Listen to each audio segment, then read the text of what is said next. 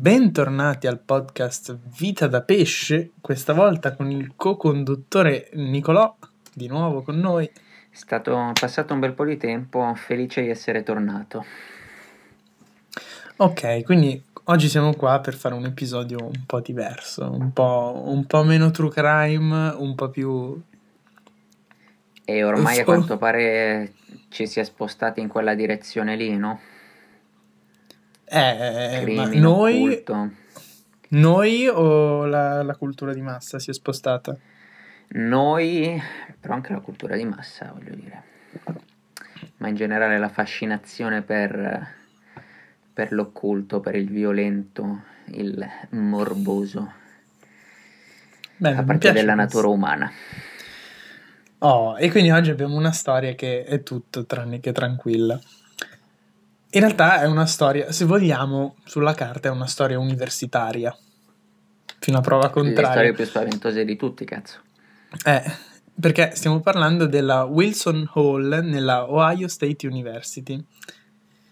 Questa università si trova in un paesino che si chiama Atene, la traduzione sarebbe mm. Atene, sempre con questa grande fantasia, in Ohio. E questo campus si dice, si dice sia il più infestato del mondo. L'Ohio University, come struttura, è stata costruita nel 1804, quindi per quello che sono gli standard americani è mm, abbastanza vecchiotta.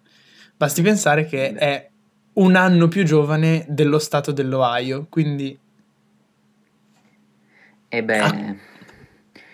l'America è un continente abbastanza nuovo, per cui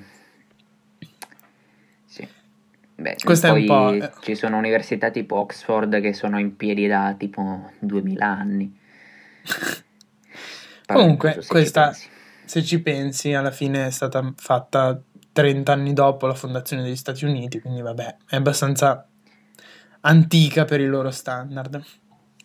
Il numero di posti che sono considerati infestati all'interno dell'università è abbastanza impressionante, tant'è che la Fox, quell'azienda televisiva americana, ci ha fatto un servizio dedicato e ha inserito questa università tra i posti più paurosi del mondo. Beh, eh beh. chissà, chissà le lezioni che... che... Eh, immagino, anche se sono sempre stato incuriosito da cioè, come fai a dire che un posto è infestato? Uh, cioè, non è come dire un posto, che ne so, c'è un... Vai a Chernobyl, dici ci sono i residui radioattivi, dici Chernobyl è radioattivo come posto, però puoi misurarlo, però è un posto infestato. Cioè, la misurazione resta comunque soggettiva, magari vai e non succede un cazzo. È considerato, è considerato infestato. Comunque, eh, ovviamente parlare di tutto all'università non è possibile e soprattutto non ci interessa. E quindi parleremo di un luogo ben preciso, che è poi il posto che in realtà è più conosciuto all'interno dell'università. La Wilson Hall, appunto, che abbiamo nominato all'inizio. Beh, intanto da, eh, partiamo da quelli che sono i dati oggettivi da un controllo satellitare che ho fatto anche personalmente, si può vedere che l'edificio dell'università è situato al centro preciso di quello che sarebbe un pentacolo, quel simbolino satanico classico, che ha come cinque apici cinque cimiteri. Quindi tu hai un'università che già ha cinque cimiteri che la circondano, ovviamente non vicini, saranno a distanza di qualche chilometro, però è già un, un dato carino. Spaventoso, oserei dire. Eh, un po' come il triangolo dell'occulto. Io non mi esprimo.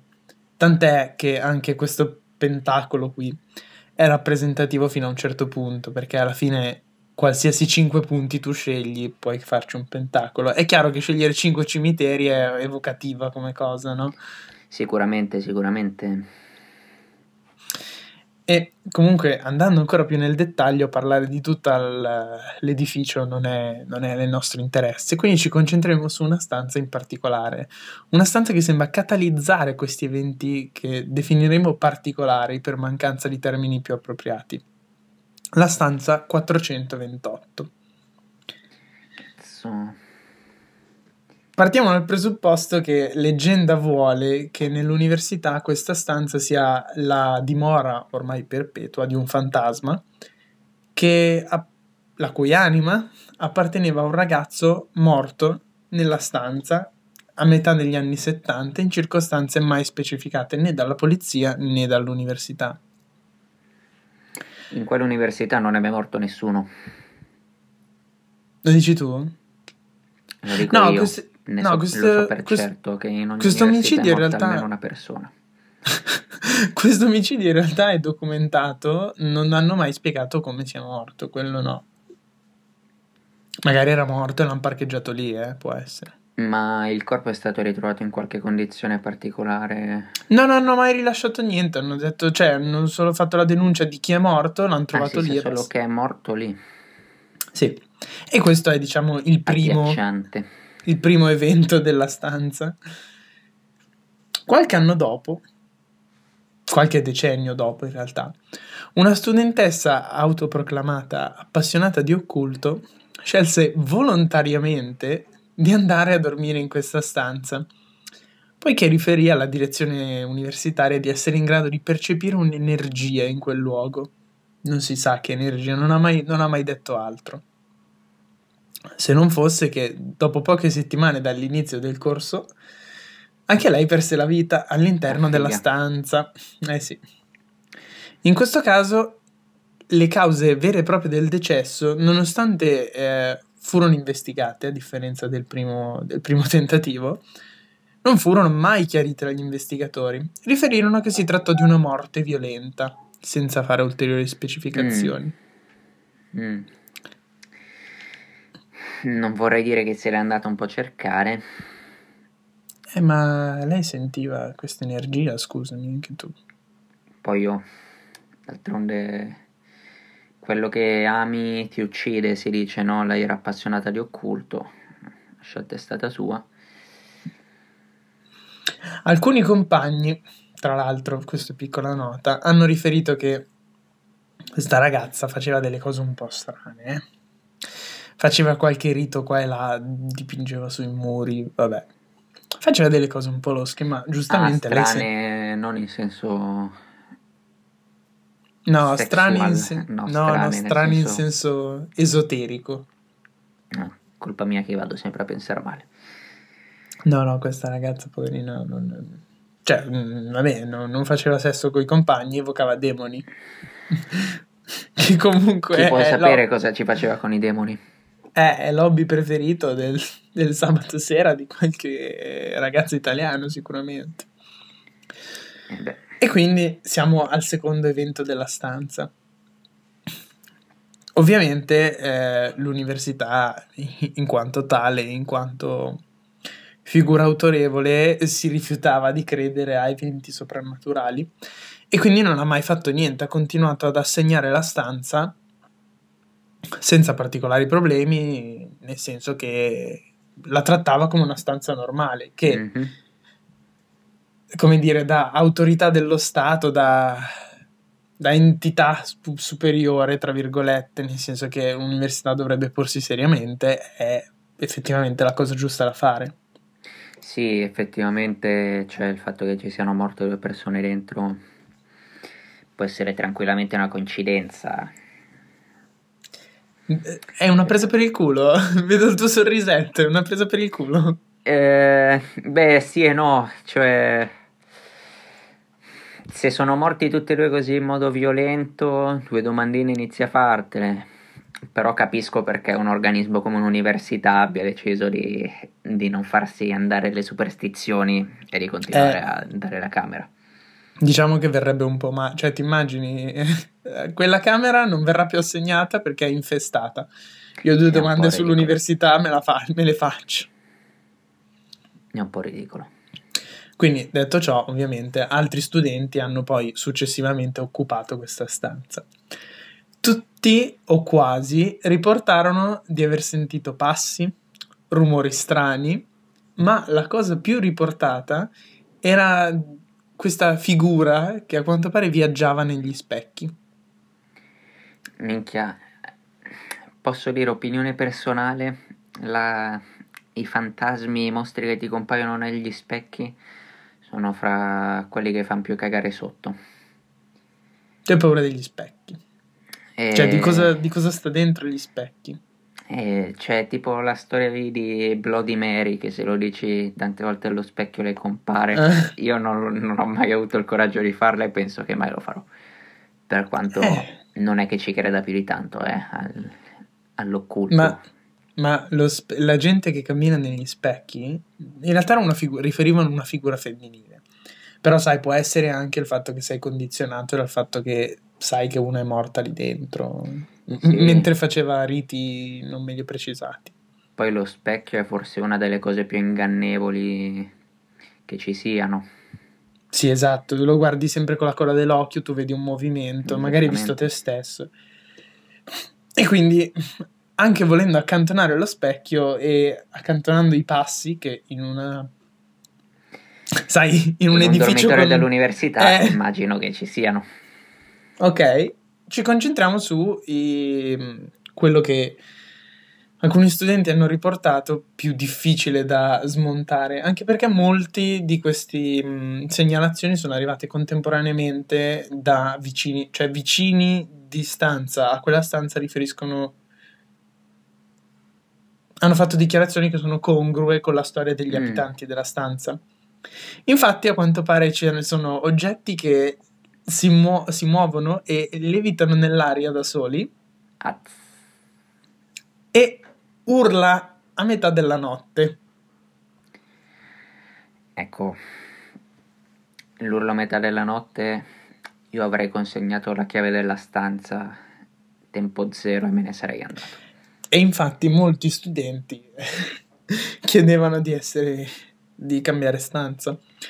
Devo dire che nella mia documentazione per questa storia mi sono imbattuto in quello che è il forum degli... Sai che gli americani hanno questo mito della rimpatriata, no? Mhm. È in un forum di studenti degli anni 80-90, quindi ormai 30-40 anni, forse anche di più. No, molto vecchiacci, di più. insomma. Molto di più, 50 anni.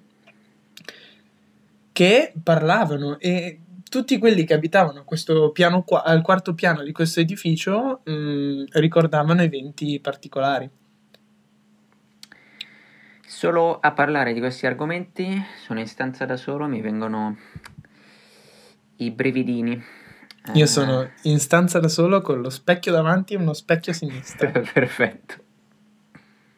Bellissimo. Comunque, ovviamente, l'università, sempre in quanto entità seria, si ripone in modo nuovamente scettico e prova a tenere questa posizione scettica, quindi continuare ad assegnare la stanza normalmente, senza problemi, Certo. fino a che a un certo punto, un giorno, nel legno della porta 428 appare un volto distorto, inciso nel legno, accompagnato poi da un secondo di un demonio. Cazzo. Ovviamente, tu vedi un'incisione nel legno della porta, cosa pensi? Da- da- aspetta. Esatto, da università pensi a un atto vandalico. È stato qualche pirla che l'ha fatto. Esattamente, quindi cosa hanno fatto? Hanno sostituito la porta e hanno messo davanti un uomo della security H24. Ah, Indovina cosa è successo? è ricomparso. No, ne sono apparsi molti più di due. Minchia. E quindi a questo punto l'università, E beh, Ti- eh, eh, a questo punto dici, forse questo rumore? il ghost è arrivato qua. Vabbè, stai tranquillo. E cioè a sto punto non so neanche più se convenga tenerla aperta sta stanza. Voglio dire, infatti, se ti serve che se ti serve un tizio della security 24 ore al giorno, eh, mi sembra un po' controproducente. e infatti cosa hanno fatto? Dopo questo evento delle numerosi volti incisi nella porta, l'università continuò a non ammettere nulla, cioè continuò a dire che in quella stanza eh, non stava succedendo niente di strano, ma sigillarono la stanza per sempre e tuttora non è usata nel- nel- nell'edificio. Sono usate però le stanze adiacenti, però quella no, lei no. Ma i- le facce nella porta ci sono ancora? Non lo so, sarebbe bello andarsi a documentare, non lo so, p- credo di no perché penso abbiano sostituita di nuovo e poi barricata con delle assi di legno così che non si veda. Eh beh, però, cazzo, le facce nella porta, inquietante. Non male, eh. Comunque, eh, adesso che siamo arrivati alla fine della nostra storia, quindi questa stanza infestata è, è, è sigillata per sempre e rimane lì. Io propongo che quando questo podcast farà nella sua vita, se mai succederà, i 10 milioni di stream, andiamo a vedere questa stanza. E beh, guarda, mi è sempre interessato fare un tour eh, dei posti infestati da scettico, perché mi piacerebbe vedere se effettivamente di prima persona si avverte qualcosa. Beh, 10 milioni di stream alla fine, se ci pensi, è solo 10.000 volte quelle che abbiamo adesso. E beh, Però si può fare. Comunque mi sembra doveroso specificare alcuni fatti che riguardano l'università, o meglio, che riguardano questo edificio dell'università. Partiamo dal presupposto che l'intera università è costruita sopra un cimitero di nativi americani, cioè letteralmente l'hanno raso al suolo per costruire sopra un l'università. classico.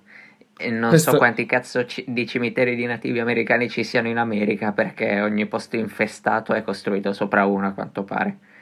Tuttavia questo è documentato, cioè nel senso si sa, che è una cosa nota questa, Mhm. ma attenzione, c'è di più, perché quando è diventata università nel 1804 l'edificio era già presente, ok? Mm. Indovina che funzione poteva avere un edificio che hai costruito sopra un ex cimitero? Allora, o era un ospedale, No, un Cioè- manicomio, una prigione. esattamente, un manicomio. prima di essere un'università è stato un manicomio. Lo sapevo. o meglio, una clinica psichiatrica, però le cliniche psichiatriche degli- dell'Ottocento sappiamo come, come venivano Eh. gestite. Erano poco delicati, insomma. Una discreta dose di elettroshock non si nega a nessuno. Come la Comunque, facevano ai tempi. Non si fa più purtroppo. Il- no, io mi disso come purtroppo. Te vuoi, te vuoi due o tre scariche, eh? si vede dalla faccia. Eh sì, non mi dispiacerebbero. Comunque, questo manicomio che stava al posto della stanza, cioè al posto di tutto l'edificio in realtà, una appena aperto era mm, rinomato negli Stati Uniti come manicomio d'avanguardia. Cioè era Mm. un ottimo manicomio, era un manicomio di lusso. Ok. Se non fosse che col tempo è andato deteriorandosi fino a che all'ultimo, proprio appena prima di diventare università, quindi parliamo inizio 800, fine 700, era praticamente diventato una stanza delle torture fatta a palazzo, però, nel senso che ai pazienti venivano, a prescindere dal paziente, fatti fare bagni d'acqua fredda tutti i giorni, l'elettroshock tutti i giorni e tipo anche camminare sui carboni ardenti, queste cose qua. Brutta storia. E quindi questa è la storia della nostra stanza. Eh, Brutta storia. lei cosa ne pensa? Io ho voluto portare questa stanza perché sono morti in due, poi tutti gli altri sentono roba e in più sono apparse le facce e anche l'università ha mollato. Quindi secondo me No, no, è molto è un bella bel come esempio. storia.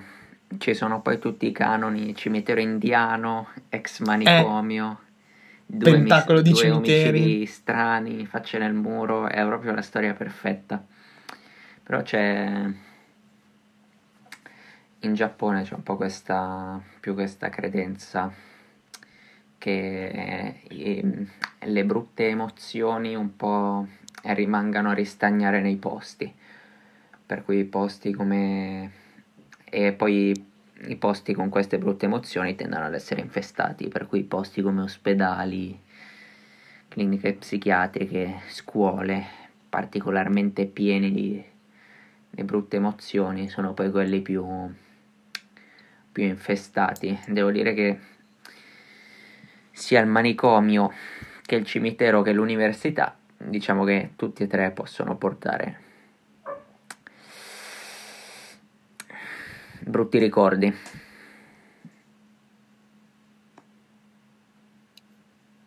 Ma io voglio sapere quello, quello che pensi tu. Quello che penso io del, della stanza o dell'occulto in generale, se è infestata veramente. Mm, no, della stanza, cioè della, dell'aspetto occulto della stanza. Beh, premetto che mi piacerebbe passarci un paio di notti per vedere cosa succederebbe, soprattutto vedere se mi compaiono delle facce da demoni, perché quello è forse il lato più interessante della storia. Poi non so che ci sia effettivamente qualcosa dentro, te l'ho detto, rimango un po' scettico, sempre nelle storie così di fantasmi, eccetera. Diciamo che non mi convincono pienamente. Cioè, magari la guardia quel giorno si era addormentata e il gran furbone ne ha approfittato per... Io vi posso dire che su internet ci sono le foto facce. della stanza. Ci sono? Le sto guardando in questo momento. Anche quelle delle facce? No, non, non, non le ho, vi- ho scritto solo room, room 428 eh, Ohio. Non ho scritto dono. Comunque, mh, mm, so, cioè, stavo aprendo adesso e mh, mm, praticamente l- viene riportato che l- un'indiscrezione vuole che la ragazza che è morta in condizioni non meglio precisate in realtà si, fo- si, si è tagliata i polsi da sola. Queste sono voci, eh, perché ricordiamo che il report della polizia è vuoto. Mm, beh, eh cioè è vuoto, riporta morte, volen- morte violenta. Adesso non vorrei dire qualcosa di brutto. Cercherò di prenderla con delicatezza, però una ragazza che aveva già questo, questi interessi così dell'occulto, del paranormale, può essere che si sia fatta un po' influenzare, per cui il, la teoria del suicidio non mi sembra così assurda, anzi mi sembra abbastanza plausibile.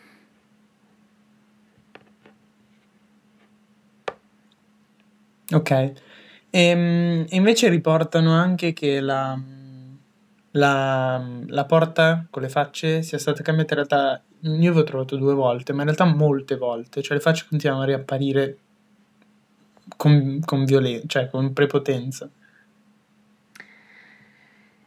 E qua ripeto, non ne vale più la pena di tenere aperta sta stanza. Cioè, Infatti è quella che è stata chiusa. Comunque, JJ, tale JJ Cannins, non ho idea chi sia, che era uno studente lì, dice che ci fosse questa voce che la ragazza che è morta, questa qui, prima di morire abbia to- si è andata a trovare nel muro, non si sa come, un, un, segno particolare che aveva fatto uno dei pazienti psichiatrici dell'epoca. È un, che queste sono voci. Ecco, c'è da dire. Essere uno studente universitario e sapere che nel dormitorio in cui sto prima c'erano i pazienti del, del manicomio, dell'istituto psichiatrico, quella è una cosa che effettivamente mi lascerebbe un po' così poco convinto. Io sto continuando a leggere comunque. Qui dice che ci sono due Wilson Hall e una è quella vecchia e una è quella nuova. Io adesso non so quale sia quella di cui stiamo parlando. Oh, abbiamo un reduce. Questo è vissuto nella stanza 423, quindi a 5 stanze di distanza per due anni. Dice che non ha mai avuto problemi, però è un po' scettico quando si parla del paranormale, quindi non ha mai cercato niente, cioè non ha mai fatto caso a niente. E beh, vedi i due lati della medaglia. Per questo, finché le cose non le sperimenti in prima persona, difficilmente ci credi. Sì, in realtà su, su questo sono d'accordo. Io ho un'esperienza non diretta mia, ma semidiretta di un nostro amico di famiglia che in realtà erano presenti un po' di nostri amici di famiglia e si erano fermati questo, questo è una, parliamo di una villa abbastanza antica e si erano fermati a dormire lì no? è di uno di questi la villa è di proprietà di uno di questi e se non fosse che durante la notte il pianoforte è preso a suonare e beh e fi- sai, finché me lo dicono i miei amici che hanno la mia età, boh, magari penso anche che mi stiano prendendo per il culo, però quando arrivano i genitori a dirmelo, dico, mm. E lì qualche domanda te la fai. Almeno sai che se sa suonare il pianoforte è un fantasma di una certa cultura e calatura sociale.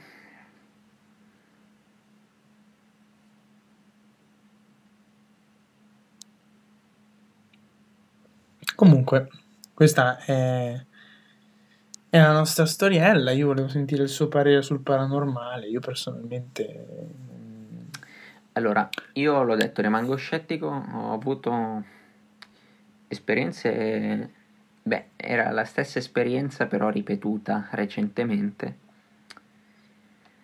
Ossia, diverse notti Mhm. eh, in casa mia sen- mi sentivo chiamare per nome per poi notare che tutti i miei parenti erano già belli addormentati.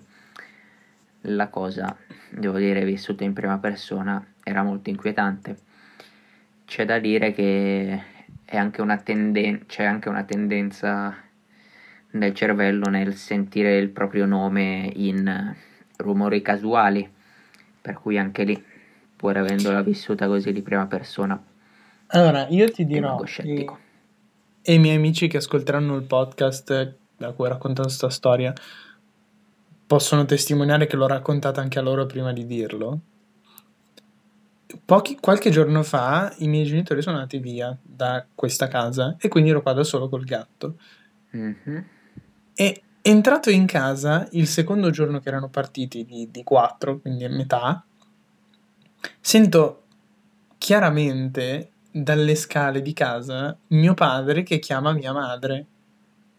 Ma erano entrambi in Germania e io ero qua in Italia. E allora mm. mi sono un po' spaventato.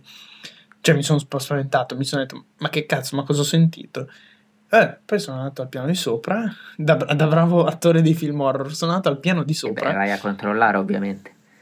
No, in realtà lì per lì al piano di sopra non è successo niente il giorno stesso. Vabbè, era, era sera, vado a dormire. Mi sveglio il giorno dopo, scendo in cucina e mh, mm, ne abbiamo i bicchieri con delle, lette- delle, lettere sopra, per me, mio padre e mia okay. madre. E c'era il mio usato dove lo uso io, cioè quindi ero, era usato da me, e poi ho usato quello di mio padre, che ricordiamolo è in Germania. Mm. Cioè era in Germania in, all'epoca. E, e lì, vabbè, dico, ma io ho fatto le foto a tutte, cioè i miei amici ce le hanno. Dico, chi cazzo l'ha usato? Vabbè, facciamo finta di niente. Torno sul pomeriggio del giorno in cui trovo il bicchiere e i condizionatori di tutto il piano di sopra iniziano a ringhiare. Cioè facevano il rumore di un cane che ringhia, io ve lo giuro, tutti i condizionatori, da soli, finiscono di ringhiare, nell'istante in cui finiscono, boom, salta la corrente. E tu vivi ancora in quella casa, immagino. Io sto registrando nella stanza dove c'è il condizionatore che ringhia con gli specchi. Vabbè, io ripeto, finché le cose che, che, il fantasma ti fa è chiamarti per nome, spostarti i bicchieri, far andare i condizionatori, cioè ti spavento un po', però comunque non è che ti fa del danno. No, no, ma infatti io l'ho sempre Cioè, ai miei amici io l'ho riferito come un amico. A parte che non ho mai visto un amico che fa saltare la corrente, però. Comunque io eh, vorrei concludere la puntata con un mio ragionamento, che è il mio ragionamento base quando si parla di paranormale. Più di spiriti che di, cioè di fantasmi. Io sostengo fermamente e sono fermamentissimamente convinto del ragionamento che ho fatto, ovvero nel momento in cui tu hai paura dei fantasmi, ok? Stai prendendo sul serio la loro esistenza. Ed è innegabile, ok? Se hai paura di una cosa perché esiste, verosimilmente. Sì. Se esistono i fantasmi vuol dire che esiste in qualche modo una specie di al di là. Sì. Ok, ok. Qual è la cosa peggiore che un fantasma ti può fare? Al massimo ti ammazza. Ma se ti ha ucciso un fantasma, a quel punto c'è un al di là. Qual è il tuo problema? No, è vero, anch'io ho sempre trovato un po' rassicurante questa cosa nei fantasmi, cioè del, dell'esistenza effettivamente di una vita ultraterrena se esistono i fantasmi. La trovo rassicurante perché onestamente a me l'idea dell'oblio dopo la morte, diciamo che non è che mi attiri più di tanto. Per cui eh, quindi... l'esistenza dei fantasmi e della vita ultraterrena se tu sei d'accordo, mi piacerebbe crederci. Io concluderei la puntata con un appello. Smettiamola di avere paura dei fantasmi, anzi, cerchiamoli con... Sono i benvenuti, sono i benvenuti. No, andiamo, andiamo a cercarli, perché la prova della loro esistenza sarebbe un segno positivo, non un segno negativo. Sicuramente, sicuramente. Tra l'altro... Mi rassicurerebbe so saperlo per certo, dormirei eh, più tranquilli.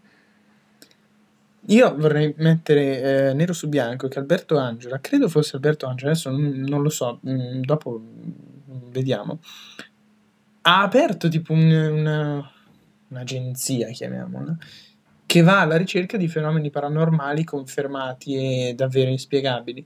Oh, non ne hanno ancora trovato nessuno, cioè almeno non ne hanno ancora considerato nessuno con i parametri che piacciono loro. Mm-hmm però è, è, carino che ci sia, cioè anche solo prendere in considerazione una probabilità è carino che ci sia questa cosa. Ah sì, forse era Piero Angela. Eh, ecco. Sì, sì, ne, l'avevo sentita questa cosa. Comunque niente, chiudiamo la puntata dicendo che non ha senso avere paura di fantasmi, dovete volerli bene. Esatto. E buona esatto. serata. Buona serata a tutti.